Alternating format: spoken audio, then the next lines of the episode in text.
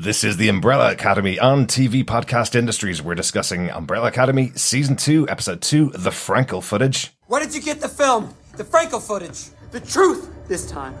You know this lunatic? New acquaintance. He's harmless. Are you sure about that? Are you or are you not an enemy of the people? Well, that's such an open-ended really question on if you think about it, yeah. You move one more muscle, I will blow your brains out. You want to take this, or should I? No, I got him. Hey, Lila.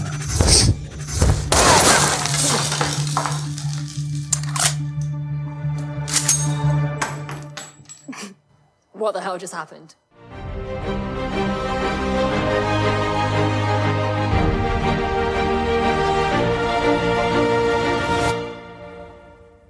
Welcome back, fellow Academy alumni. This is T V Podcast Industries. We're back with Umbrella Academy Season two, Episode two, The Frankel Footage. I'm one of your hosts, Derek.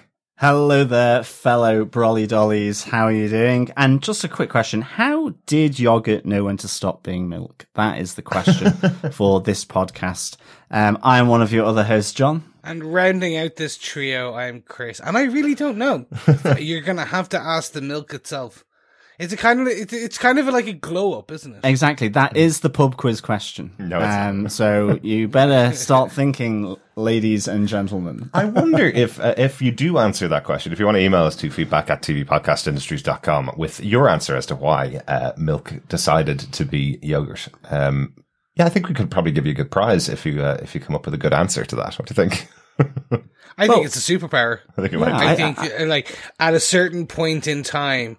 forty-three milks were cho- chosen across the world to become yogurts, and that's just what they are now. All well, milked at exactly the same time. Yeah. It yeah. is ultimately the chemical reaction of an acid um, to curdle the milk. Okay, doctor. So, um, you could actually probably work it out um, in terms of when it happened, but whether milk is sentient enough to know to to do it, I doubt that very much. Right. So but, we're looking um, we're looking for a much more interesting answer than that yeah. for to win a prize. If and you we'll, have an exciting and fun answer to that rather than the actual chemical reaction, I'd love to hear that it. Is true. And the, the the prize could be like a six pack of Yoplait or Petit Falou. Well, since we're usually posting it rather than dropping it to people's doors, I'm not too sure about sending yogurt through the post. so uh, so maybe not that. Maybe something uh, something that uh, will survive the post. Post, at least. I literally have all. Do you remember that scene in A Hitchhiker's Guide to the Galaxy where the, the whale is just falling through the air? Yes. Yeah. And it's like, this is. It's about that point that the whale started to become sentient and believe and start thinking about what it was trying to do and why it was falling. And yeah, exactly. Why was it a potted plant? I'm literally like. And it's about that time the milk began to think, why? Why should I become yogurt now? No, maybe no. Exactly. Yes, I'm going to become yogurt. Splat. I love it. You see the existential questions that come from an episode of the Umbrella Academy. We're on to our discussions about the second episode. Hopefully you've heard our first episode discussion about the show. This episode we're going to be talking about episode two, the Frankel footage of season yeah, two. This is a double header. It is. Yes, yes. But just because we're releasing them a lot quicker rather than uh, rather than covering two episodes within one episode, we're going to separate them out and have them as two separate episodes. So you know what to do. Make sure you head over to patreon.com slash TV Podcast Industries where you can support us for just one dollar. I was going to say a buck because I like the sound of a buck. Mm. I don't know, you Americans. Buck sounds better than a dollar. dollar, dollar bill, y'all. Um, but you can support us for that. Of course, uh, in these crazy times, if you don't have any cash to spare, do not worry. We completely understand. You can support us by going over to uh, tvpodcastindustries dot com and making sure that you go and follow us, share the podcast, like, send a review. Uh, we are on every good and evil podcast catcher around the world, mm-hmm. but you can also find us on Google Podcasts, Apple Podcasts, everywhere, Spotify. Where is a podcast? We were there. Yeah, but if yeah. we're not, then go speak to Derek because he organizes that. One of my favorite new ones that we've that we're on is Pod Chaser. I'm really enjoying that platform. They've done a great job, but it just seems like uh, everybody's kind of stuck in uh, Google and Apple and Spotify. But check out Pod Chaser if you haven't uh, checked it out. They've got a really good uh, mechanism of of kind of pairing together podcasts much better than most of the others, kind of able to find some podcasts that I've, I wouldn't be able to find anywhere else. It's a really good platform. Absolutely. And of course, if you are in the business of time travel, like number five, then we will broadcast nicely over an F M frequency as well. maybe, maybe, maybe at this stage with five hundred five episodes now, or five hundred four episodes now, I should be able to set up a radio channel that just broadcasts us all day and all night talking about, talking oh my about God. It'd be like those like twenty-four hour chill beats on YouTube. There you go. But it would yeah, just yeah. be twenty-four hours of Crazy Chris and his gang. Hey. Yeah, I, I, I'm just changing. I'm just changing the like, I'm just giving the audience what they want. I love okay? it. I love it. And uh, we are releasing fake news. Uh, we are releasing these episodes a bit earlier over on Patreon. And what we're hoping to do is when we release them to our main feed on T V Podcast Industries, add in any thoughts you have about the episodes of the shows. Uh, email us to feedback at tvpodcastindustries dot com with your thoughts about any of the episodes of Umbrella Academy Season two. We'd love to hear your thoughts about the show. We're lucky enough to be watching them a little bit in advance. So uh, these are all our thoughts, unspoiled by anybody else. So, uh, so that's hopefully a good thing. Uh, there's some crazy stuff that's going on in this season. I think a little bit crazier uh, even than season one. So uh, so I'm intrigued to see what uh, everybody thinks of it when these episodes come out uh, in the on the thirty-first of July. Um, so I'm really intrigued to hear what all of your thoughts are. Um, let's get into our discussion about the first episode uh, of this podcast, episode two, The Frankel Footage. So Derek, do you want to tell us who directed and wrote this episode? Absolutely. The episode was written by Mark Goffman. Uh, he was a staff writer on The West Wing and then worked his way all the way up through shows like Elementary and Bull. Uh, he worked on season one of, uh, of Umbrella Academy as well, so he is back for season two. Um, this is his first episode in, in season two that he's written. The episode was directed by someone that we probably talked about more than almost anybody else in all of our shows, Steven Surjik, who directed episodes of every single one of the Marvel Defenders shows, including The Defenders and The Punisher. So uh, been involved in so much of the work that we've done over the last five years, so much of the shows that we've covered over the last five years. I think if he'd done an episode of Picard and Watchmen and maybe uh, Penny Dreadful, City of Angels, I think they're the only ones that he's missed out on. So great to have him back here. And there's definitely some touches in here that you see the style that Surjik brings to, to these shows. I'm sure we'll mention them as we go through the episode. Uh, he did direct the kind of season one two-parter, as, as I call it, the uh, the day that wasn't and the day that was, um, where everybody's kind of catching back up on things that they had done wrong, and it all gets reset and it goes again on the same day with different perspectives on it. So uh, so that was one, that was his touch. He directs both episode two and episode three of this season, so uh, back-to-back episodes again. Uh, really good to see him back here. Coming up, he will be jumping into the world of The Witcher, so something quite different for mm-hmm. Steven Surjik. But we have covered The Witcher season one on our podcast, and we are definitely going to be covering season two as well. So excited to see what he's going to be doing, because he's going to get the opening two episodes of season two of The Witcher as well, which is going to be really interesting to see what he does in that universe. No, definitely. He is one of our most prolifically discussed directors, as you say, and he brings that style. Once once you know it's him, you can pick out, oh, well, yeah, because he, he uses that shot. And he definitely has it. You know the way you would say Cameron has a style, and mo- most directors after a certain period of time, you're able to, you can kind of, like, it's a Michael Bay film has lens flare, right? It's kind of that kind or of Abrams, like yeah. Everyone has that trademark, mm-hmm. and his is usually just very uh, well choreographed and kind of directed fights at the same time as very, I would say, strange angles. Mm-hmm. He has um, some really good touches, and there's there's a, a reference in one of these episodes that I think he put in there on purpose that we'll talk about uh, as we go into the episode. John, yeah. do you want to give us the synopsis for this episode of uh, of Umbrella Academy Season two, Episode three? Sure. An incident at the carousel bar leads Luther to Vanya. Five finds an unsettling surprise in the film Hazel left in his pocket, and the cops come after Allison's husband, Raymond Chestnut. Mm-hmm. Yeah, that was an interesting idea, having the cops come after him, even though it was Allison that used, uh, that basically took care of the racist dude that tried to, uh, tried to stop them from having their meeting in episode one. Uh, kind of, uh, intriguing that she didn't use her power as well. So, uh, I'm sure we're going to find out much more about that. The way we cover our episodes is we choose a big moment, uh, from the episode each, and we talk around it, uh, and hopefully cover off everything that happens within the episode. Where are we going to start? Who wants to kick us off with their big moment for the episode? Chris, do you want to kick us off? Sure.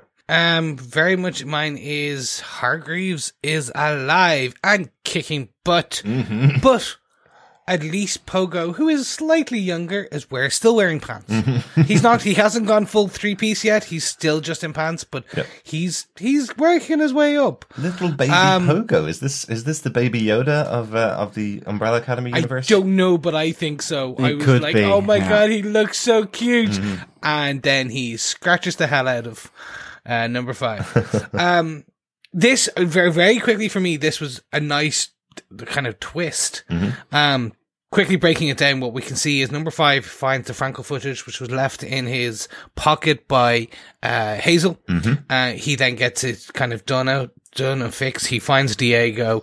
He uh, comes back. They view it. They find that their dad is there. Um, basically, uh, the footage itself seems to be some we- from. It's set in the future. It's the day J F K is attempted to be assassinated, or is assassinated in mm-hmm. this case.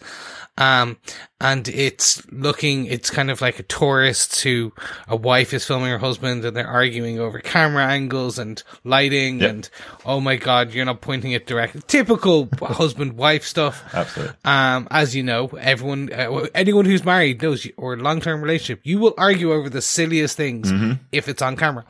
Uh, and then they, what they do is they pause it, think you would as- As an audience, be like, oh my God, they're seeing like the grassy knoll shooter or something. But actually, in fact, they see what is their father. Yes. Reginald Hargreaves is alive and in Dallas in that future point. Mm-hmm. They find him. He's not listed. He's not listed under the Dallas phone book. But the, the Umbrella Academy that uh, he formed in the eighteen hundreds when he arrived on Earth uh, is uh, in the... Um, It does have a company there or an office. They go. Uh, it doesn't look like it's been used. It's a front. It hasn't been used in years mm-hmm. from the level of dust. Um, they are separate. Where they separate, this is Diego and Five. Uh, Five is confronted by Pogo mm-hmm. after finding something about uh, it's an invitation to a Spanish embassy or something like that, or yes. an embassy party. Yes. So they know where their father's going to be uh, in the future is kind of the thing. Uh, so there is some way of tracking him down uh, yes. in the future from the information they found there. Uh, just to mention, I do love the line between Diego and Five. I wonder if there's some kind of magical, timey-wimey way to find someone in the past. Here's a phone book. Yeah, exactly. really that. Good, love that. Really good moment. So. Love that. Um, and then um, Diego stalks his father, who uh, quickly runs away, or what we think is running away, mm-hmm. when in fact it's luring him to a abandoned warehouse with cool lighting. Uh-huh. Um, because why not? Uh, to be fair, I'm just, as a quick aside, if I'm going to do death-defying martial arts stunts and have a fight to the death, mm-hmm. I'm going to do it in an abandoned warehouse where there is cool lighting. Without it, I think that's a, we have to, we all have to make an agreement out. If we're ever going to do like a three-way fight mm-hmm. to the death, it has to be done and filmed at night with light pouring in from broken windows, just to really give it that je ne sais quoi. I guess that'll be our thousandth episode. I didn't get yeah. that it was an abandoned warehouse at all. I just thought it oh, was, yeah. I just thought it was, it was beside, a warehouse was right unit. next to, because it was a business place. Well, the whole business is abandoned. It's kind of thing. So I guess it's an abandoned warehouse. Yeah, but like, oh, but it's broken windows and everything, and there's like random uh, rebar kind of just sticking out of mm-hmm. crates. Yeah. Well, yeah. That was so cool. Like Diego was just about to stick his father with the with the rebar that he had in his hand, and uh, we see Hargreaves sticking him in the belly with uh, with that hidden knife that he uses, and calling Diego an amateur. It's like that's yeah. really cool. There was a moment earlier on in the episode I was wondering whether it was actually Reginald Hargreaves, or maybe this was Five that had gone back in the past, because we know he was an old man. He was in his uh, late fifties uh, at this time when he was in the past. So I was wondering whether the reveal was going to be he'd take off his hat and it's Five, but this is definitely a de-aged Colin Feore from the first series who yeah. played uh, who played uh, Reginald Hargreaves. It's definitely him. Uh, when we get th- into that fight, we see it from Diego's perspective, and it's definitely their father. But I just w- I was wondering whether it would just be something like Five was hiding himself and pretending he was Hargreaves uh, until that moment. But yeah, uh, yeah. and dare I say it, uh, Diego got a daddy shank. He did get a daddy shank. Yeah. Oof, God, that's not something you want to hear. No, exactly. Um, but. um, Yeah, no, it was, the fight was great though. Yeah. Yeah, the fight was, I loved it. Um, and the put down by Reggie, um, to, uh, to, to Diego uh-huh. was, was good, but certainly, uh, yeah, I thought that was good, but it's still like the mystery of what's he doing there? Why has he...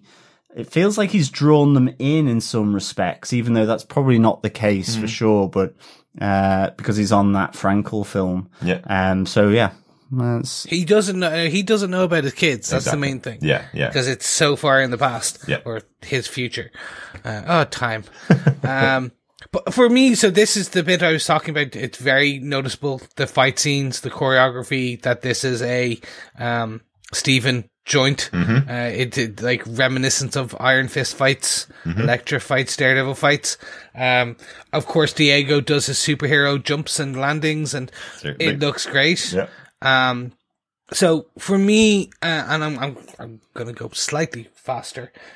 Uh, this was what I enjoyed. Um, this is the element of the Umbrella Academy. It's, you've got, usually you've got a mystery. Mm-hmm. Uh, it's always why the apocalypse is going to happen. Exactly. Like we, it's, so it was like, and it's usually just one small clue that leads them on the way. Mm-hmm. Season one, we had the eyeball. Season two, it's the Frankel footage yep. with um, Hargreaves. Mm-hmm. So this is the where we start to become that we we get drawn into this web of intrigue, and it's not even a web; it's a it's a winding river of just craziness. Yes, but it's, it is an interesting idea, and I'm I'm trying to you know trying to piece it together. Obviously, as we see, as you mentioned, Chris, uh, that Five does pick up the invitation, so he knows where Hargreaves may be in the future, which allows them to keep tracking him down. They've obviously uh, spooked him from a little bit, anyway, not too much because he thinks they're amateurs, but they've spooked him a little bit, so he may not be going back to the uh, the business again. But they do know where he's going to be in the future. There is that lovely touch just at the end as he walks away, and you see Pogo coming out of the building, coming down, grabbing him by the hand, and the two of them walk off. Yeah, that, I like that. It's a great touch. But, uh, but one thing to mention as well, obviously, Pogo's not not vocal here. Um, Pogo's very no. well educated in the future. Uh, we see him kind of leading the family. He's been around for with all of them since they were kids, um, and he's very intelligent in the future, whereas this Pogo seems to be uh, very new to wearing pants, I suppose, and, and maybe the intelligence and the speech level hasn't caught up yet because he yeah. like, he says nothing to anybody. So, um, and I I I love that um, in this I, I loved the abandoned business with all the mannequins, mm. the dust. It really kind of felt about like um, it, it is that reference to those kind of nineteen fifties, nineteen sixties. Experimental kind of labs or something mm-hmm. where, you know, that we've seen in so many um, of those T V shows from, from back then, or have been referenced in, in comics or T V, like Lost with mm-hmm. the bunker, yes, uh, all that kind of stuff. Yeah. So for some reason, um, my head's going to, to the uh, non-existent fourth sequel to uh, Indiana Jones, where he arrives at a nuclear testing place, something about a, a fridge, where yeah. they nuke the fridge. I can't really remember. Does that movie exist, or is that something in my brain? No, he gets into the fridge. Yeah, yeah, yeah. yeah. Let's forget about that. Okay. But I love that. I love that reference to the the old kind of dystopian, um, you know, nuclear age yes. kind of experiments um, that that we've seen so many times. It's, it's really a, a nice little touch. Yeah, yeah. The painting on the wall where it's the window, the the painting of the window, mm-hmm. which just has a massive kind of mushroom cloud. Yes. It was yeah, just like yeah, it was just yeah. like it was like everything is sweet and it's a nice little home. And then I looked and I was like, hold on, wait. And then you just everything else about that first room is fine, mm-hmm. except in the window there's a painting of the, the, the landscape and a big mushroom cloud explosion. Ah, the American like, nuclear ah. family. Yes, yes. nice, nice, yeah. uh, nice touch. And you're right, John. It did it did whack of kind of Fallout, the video game, right. kind of that sixties. Sugar pop, um, kind of nuclear age. Mm-hmm. Yeah, I'm wondering what is his business. Like it seemed like when he arrived in that in that scene back in episode nine of, of the first season, when he comes from space, effectively and sets up this business. It seemed like they were going to sell umbrellas. But sixty years later, what is his business now? Or seventy years later, what is the business? Because it feels like they're making some kind of nuclear uh, instructional videos or something like that. How to survive the apocalypse, maybe. N- um, nuclear uh, umbrellas. Maybe, maybe. Yeah. So which is like, a bunker. Drop, stop, drop, and get under your our umbrella. Get into your bunker, yes. Maybe get under your umbrella. Um, Chris, have is your that... tinned fruit to the ready and mm-hmm. dried milk. There you go. Yeah. Yeah, yeah. So, gentlemen, that was my point. Um, really just interesting to see where, where it all lies. Will Diego survive? Mm-hmm. Um, and I guess we'll find out in episode three. But, John, what was your big point for episode two? Uh, it was hide and seek. It was the tracking down of Vanya by, by Luther. Mm-hmm. I I really liked yeah. this. I thought it was really a nice little touch. Um, and I, I almost kind of... a nice little close out from season one, because I think if, if you go back to our season one uh, coverage, the, the, the overview podcast that we did, one of the things I mentioned was just like, just none of them deal with Vanya very well, yeah. either in what they say or in what they do.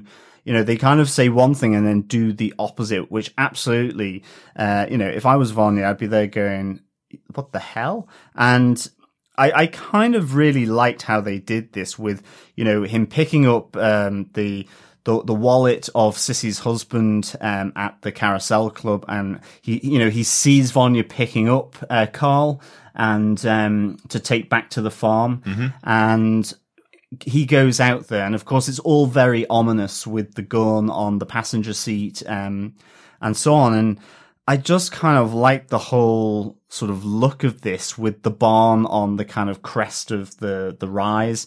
And you have Vanya playing hide and seek with uh, Harlan, Sissy's kid. Mm-hmm. And um, I, I just kind of like how he comes in and ultimately uh, ends off uh, with him uh, apologizing to Vanya. I mean, you do get the feeling he's going to take her out as yeah. a threat. Yeah. And certainly it would be the time to do it, given that she doesn't know who she is. Um, but, you know, he says, I let you down. Um, mm-hmm. And I, I just kind of liked this whole aspect that they, they kind of have taken this through from season one, yeah. potentially closed it off. So we'll see how things develop between these two and the rest of them through the rest of the season. But I thought it was really good. And I, I really kind of liked the fact that Sissy came up with her uh, badass shotgun, because she's, you know, and with her phrase, um, next time use the front door mm-hmm. kind of thing, when he says, well, I brought your husband's wallet. Um, But this is kind of as well, this is this first clue for Vanya of knowing that about other people who are her brother or or know her. Exactly. And, you know, this is this first kickoff moment. And it, it does trigger her um, her memories uh, in her dreams or whatever, uh, which sees her heading out uh, of the, the farmhouse um that evening. Mm. So, you know, something's been triggered within Vanya through this meeting with Luther. But I just kind of like the fact that he ultimately um, recognizes that he was a bit of a shit towards yeah. her. Yeah, absolutely.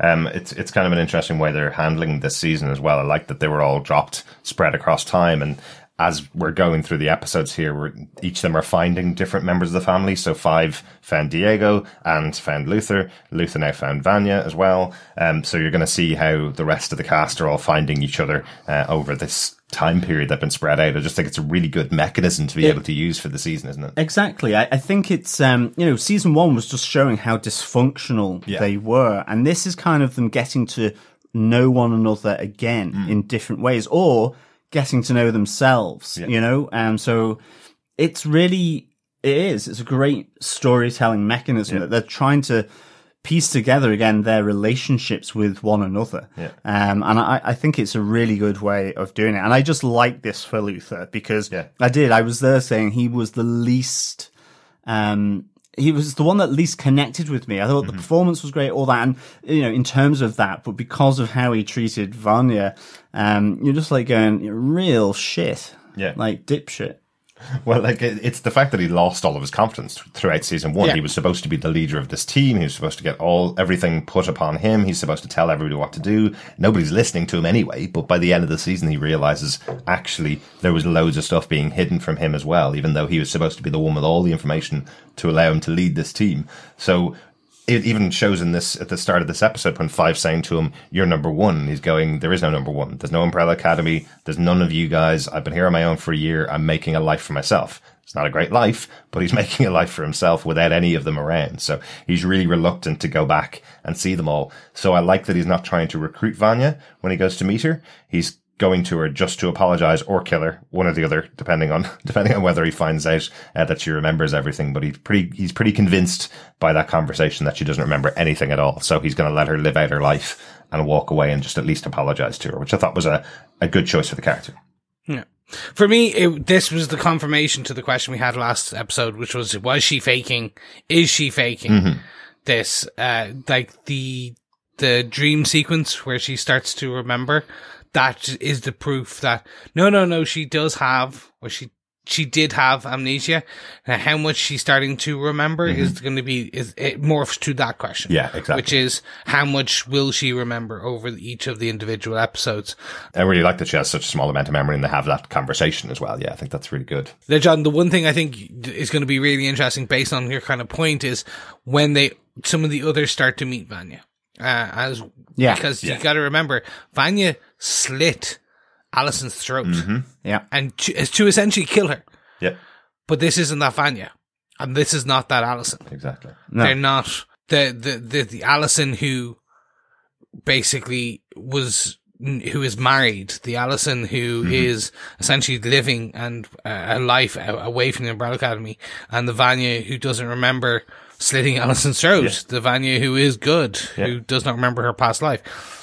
What's going to happen when those two meet now? Absolutely. Like, that's going to be interesting. Absolutely. Like, I, I know at the end of season one, it was Allison that was trying to say that she'll step in the way and the rest of the family kind of jumped Vanya. But you're absolutely right. Diego as well is someone that I'm intrigued to see what his uh, opinion is or what happens to him when he meets Vanya, because he was very willing to just pull out the knife and kill her, basically. So, uh, so will he be the most uh, likely to attempt to kill Vanya uh, as the season goes on, whether he meets her? So, uh, really intriguing. Yeah. yeah. Any, anything else on this yeah. point, John? No, I, I think that's it, really. I, I think um, you know, Luther seems to be the one kind of struggling. Uh, a lot, you know, mm-hmm. even though, you know, Klaus, Allison, um, and Diego, they all don't know whether the others are alive. You know, they've all kind of made a life for themselves uh, in some way. Luther feels that with the ramifications of what happened in season one, you know, the whole thing with the moon and his dad and, and, and all of that, he is the one that seems to be, um, just struggling with this, this new reality for himself. Mm-hmm. I mean, even down to the fact that, you know, he's still insistent that he wants nothing to do with num- number five's plan. Um, and, you know, in, in a sense, the kind of almost pointless nature of what he's doing with the fighting, um, which is just to throw the fights yeah. so that his boss makes money. Um, it, it, it all seems a little, you know, he, he's lost, um, at sea effectively yeah. here, and he's struggling to find that, that port in, in which to dock, uh, so to speak. And I feel like this is kind of the first part of that, you know, of him trying to make peace for himself so that he can sort of get better. But it, so I think I, I just thought it was nice. I think it was a nice look back to, to the, the first season with how Vanya was kind of treated really by mm-hmm. all the, the other members of the Seven. And, um, and really, uh, you know, it's, it's a new kind of relationship that's developing as they reconnect. And so I, I like that. Yeah. Yeah, absolutely. I yeah. like that a lot. Derek, what's your massive point for this episode? It is a massive point because it's the opening of this episode. I absolutely loved the return of The Handler because I said, I said at the top of our discussion here that there's some things that I think are even crazier this season that, than they were in season one. They certainly upped the craziness with the return of The Handler. Um, I love that it opened up with the two guys about to put her into the uh, into the fire, and she kind of makes a little movement, and uh, one of the guys goes, "Oh no, someone that someone that farted all the way into the furnace last time." And you're kind of wondering, because he doesn't seem very perceptive. You're kind of wondering, was that person alive as well? Just yeah, exactly. You know? But um, beautifully delivered uh, line from The Handler. Gershby to a um, hospital uh, made me laugh out loud. That was ju- just the way that was done was mm-hmm. so funny. And of course, just, yeah, the school kid in me, you know, intestinal gas, farts, you yeah. know, what is not to like about uh, a bit of um, gassy humor, to mm. be honest. Yeah. But she has. I'm just so happy she's back. She's such a great character. And I love that they start her out here where she's just been completely stripped of all of her authority. There's no respect given to her at all. She returns to uh, to the commission, effectively walks in through the door, and everybody's kind of whispering about her. And then everybody just completely ignores her. I love that she does that thing where she flips off her coat and holds it out, waiting for somebody to take the coat from her. Yeah, and hang it absolutely. Up, and nobody does. And then, as if the idea that a person who got shot in the brain with a bullet uh, coming back to life was wasn't enough uh, to ask a new audience or the audience coming into season two, we have the appearance of Carmichael, a, a comic book character who was the leader of the commission. He's the one that actually used to give Five his jobs, effectively. Carmichael is a comic book character. Um, I think they call him A J in this episode. Yeah. Um, but he's effectively a fish in a bowl, smoking fish in a bowl. A talking smoking fish in a bowl. A bureaucratic smoking fish head in a bowl.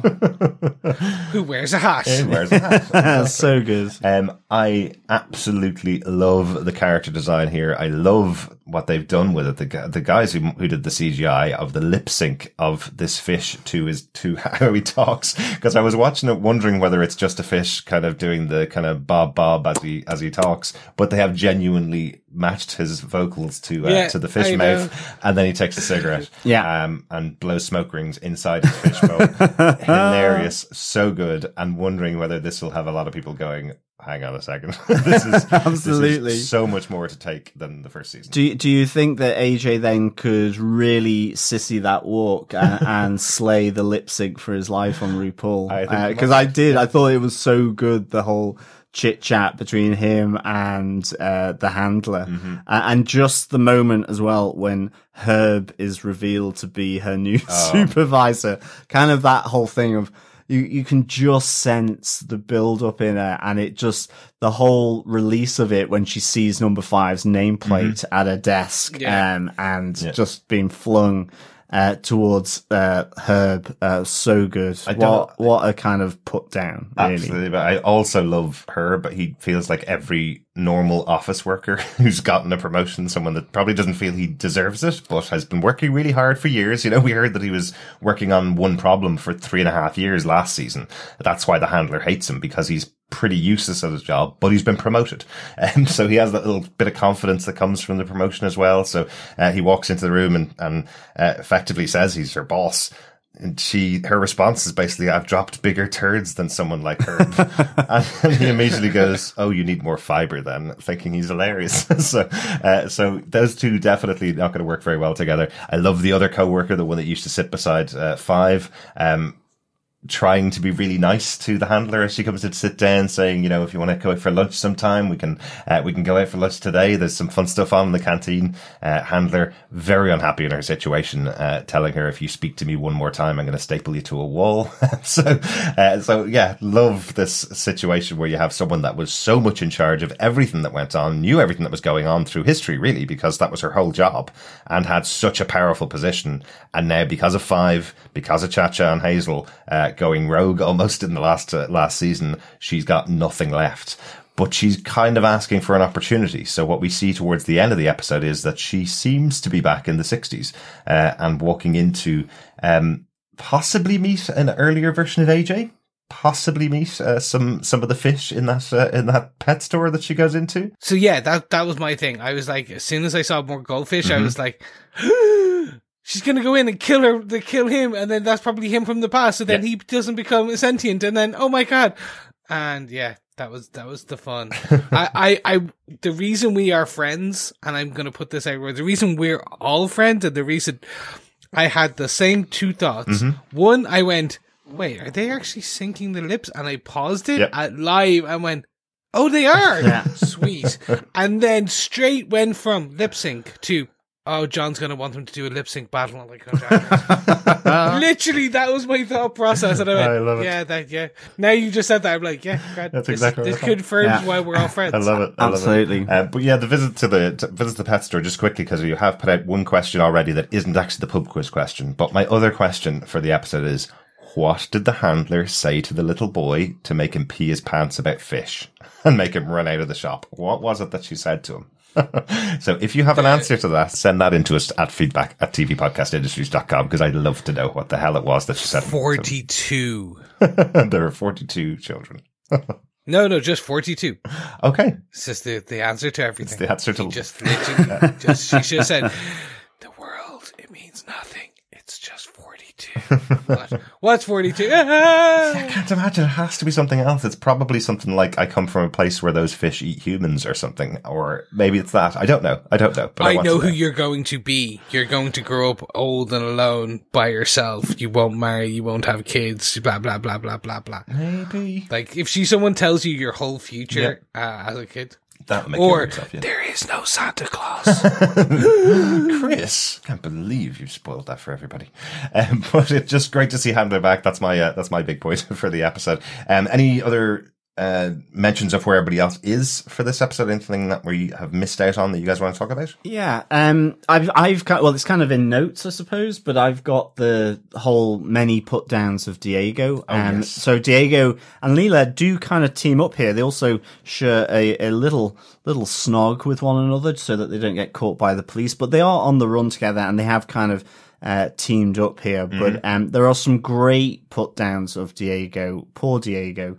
Um, first from number five, uh, which is imagine Batman, then aim lower. Um, as he's sat in, as he's kind of transported into the back seat of this car that Diego and Lila have stolen. Mm-hmm. And then he, of course, he tries to blow their cover as well, because Uh, Diego kind of doesn't want anything to do with number five, given that he didn't rescue him when he could. So yeah. um, I, I do kind of like that. And even Lila, his kind of new little uh, sidekick uh, here, um, she, you know, it, they have this conversation about um, who they are, where they come from. And she goes, you are an open book. Um, you know, she knows him very well, and she goes, you're an open book, Diego, for very dumb children. It's just like, um, he cannot yep. uh, hide his intentional feelings uh, yep. very well at one all. Of my, one of my lines um, of the episode, really. It's uh, it's just that idea that, you know, he thinks that he is almost Batman. He thinks he has this epic exactly. backstory that makes him who she, who he is. And she's like, no, no, you're just a boy with daddy issues trying to prove to his dad that you're the hero. Exactly. Your dad hasn't even been born yet, or doesn't even know who you are yet. Sorry, his dad has obviously been born. And but, and then um, just yeah. the critique then, as as was mentioned in the fight between him and Reggie, mm-hmm. um, amateur. Like, amateur, yes. Oh, so good. What a burn. I am going to use that. You are an open book for very dumb people. Yeah, I think that's really uh, good. Or dumb children. Mm. I'm like, I, that's that is my clap back now. That from now on, I think I think I'm so, going to like Lila. I think she's uh, she's got some good character about her uh, to to watch throughout the rest of the season. Um, one character we didn't really mention much in this episode was Allison. Um, you know, we we mentioned early on in the in the synopsis that uh, Ray gets arrested and and bought, brought to prison, and she doesn't use her rumor ability. She says something, uh, has that moment where the police officer's eyes turn white because uh, he hears the instruction she's about to give him, and then she stops and doesn't use her power. So that was an interesting little moment there. Um, but we also have Klaus in prison because he finished the episode, last episode, just getting arrested and going to prison. He meets one of his uh, one of his cult members, I guess, who uh, who uh, has the tattoos on yeah. both hands, like Keechee, uh, Keechee, that's it. Uh, he has the hello goodbye tattoos that uh, that Klaus has on his hands. So uh, a member of his organization. And Klaus bumps into Ray, Allison's uh, husband, uh, in the prison. So, uh, so a nice little connection there as well. Yeah. So another person finding at least someone connected to uh, one of the other members of the Seven of, of the of the Umbrella Academy. So, uh, so I love that that he's got Keechee talking to him, asking him, you know, for some words of wisdom, and he get, he delivers T L C's Waterfalls yeah, to absolutely. him, which is a great little moment. Uh, and then, almost immediately trying to get away from Keechee, he uh, talks to Ray, and Ray gives him another piece of wisdom. So uh, almost as if Klaus is looking for his own guidance and his own leader. No, exactly. I, I kind of like the idea here that in, in Klaus's guru or prophet, um, we really see what and on how he's gotten to that point, which is um, a lot of unreferenced uh, steals yeah. from o- other people from the future, uh, which I, I thought was was really, really good. Course, um, in typical Klaus yeah. fashion. I exactly. reckon. Such a Klaus thing, such a Klaus thing. Uh, last people we need to talk about, I think, uh, from the episode are the Swedes themselves, because uh, we do get a really interesting scene where they go and find their accommodation uh, for for where they're going to be based in uh, in Texas. Um, when they meet their new landlord, who tells them there's only one room available, and the next time you see her, it's just her head in the freezer. So uh, I thought that was very interesting. Um, once I, another another great thing that we see in the show right throughout the first season uh, is this idea that the commission know where their assassins are at all times, so they're. Is always a pipe available with their instructions for the assassins. I love, you hear the noise and then everybody kind of looks around the room to find out which, which wall they have to open to pick out their, their message. I think it's a really cool uh, idea that, uh, that this message will always appear wherever they are. Yeah, definitely. Yeah. There's a moment in the house where, because they're all kind of dressed as milkmen, um, or one of them is, one of them is at yeah. least, and yeah. they've, they've stolen a milk van, uh, where he, it seems like he's drinking weird milk. Mm. Um, Like, it looks C G I. It was kind of silvery, yeah. uh, kind of... It, and lumpy. It looked lumpy. Yeah. Mm-hmm. Um, so I think it's potentially whatever gives them something. Yeah. Like, they yeah. don't seem overpowered. They don't seem superpowered. But they also but, don't seem human. Yeah, they don't such. seem normal. Exactly. Yeah. They yeah. don't seem... So maybe they're machine Swedes. Yeah, maybe they're robot like, assassins. Like... I, I don't know. Robot assassins, Chris. Go for robot assassins. Always yeah. cool. No, because I want to stick with the Swedes. So they, oh my God, they're IKEA assassins. So this is just the oil, the the, the glue, the grease to keep them moving. So the IKEA-based assassins. Well, that's what I was thinking. Meatballs. I was like, that's weird that they've chosen to make that pint of milk, that bottle of milk, yeah. kind of look, kind of slightly. Uh, dare I say, silvery. Or, or, or, yeah, silvery, sort of greyish and lumpy. Uh, when I, so I, I wondered what it was. Was it just it had yeah. gone off and was really grim, yeah. uh, but they didn't care, or yeah, like some kind of special potion that I they think, need. Yeah, I think it's some kind of special potion or some kind of special thing to keep them on, on their game. Uh, but just wanted to mention them in this episode because I just thought it was a, a very funny and scary scene as they uh, obviously remove the head of the landlord uh, to get an extra room uh, in her house. um, any final notes about the episode that we haven't talked about? Um, I've just got kind of one, which is in relation to the Frankel Footage film, which mm-hmm. is obviously of um, the J F K assassination. And in this one, we see um, uh, we see Surjik yeah. Hargreaves there uh, on on the sort of grassy knoll, so to speak, uh, with with allowed. the umbrella. Yeah, you would not be allowed in the academy if you keep calling him Reggie. No, exactly, um, Surjik. And um, I, I, but you know, this is this is a nod to the Zapruder. Uh, film that was taken of the J F K assassination, mm-hmm. um, you know, used in the Kevin Costner movie and used in the whole investigation of it. So yeah, in just real ca- life. Yeah. yeah, in real life. So just to, you know, it, I, I was kind of, I'd forgotten what the footage was called and I was thinking it was the Frankel yeah. footage, but it, it is the Zapruder uh, footage uh, and film that, that was taken there on an eight millimeter uh, camera. Yeah. I also thought as soon as I said Frankel footage, I couldn't stop. Uh, saying Frankenfurter, Doctor Frankenfurter. um, so, yeah.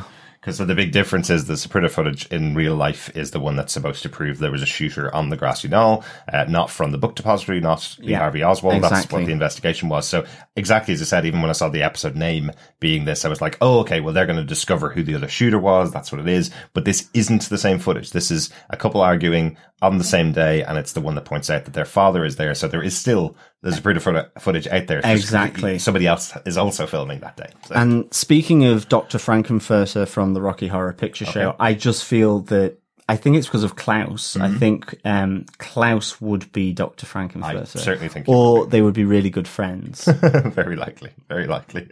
Very likely. Yeah, I think so. That's anyway. It for notes for the episode, Chris. Anything you want to add?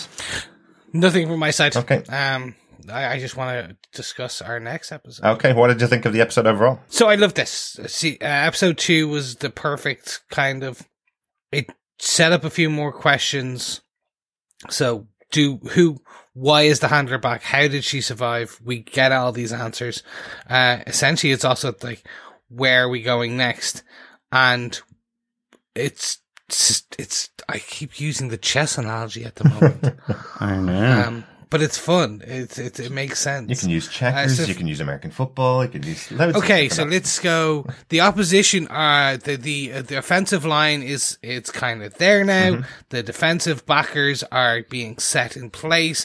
We're gonna get uh, a running play. Mm-hmm. Um, but it's probably going to end in a sack. Right. For the commission. And then they're going to need to use a Hail Mary in the future. Yep. Love it. Yes. Love it. John, what did you think of this episode?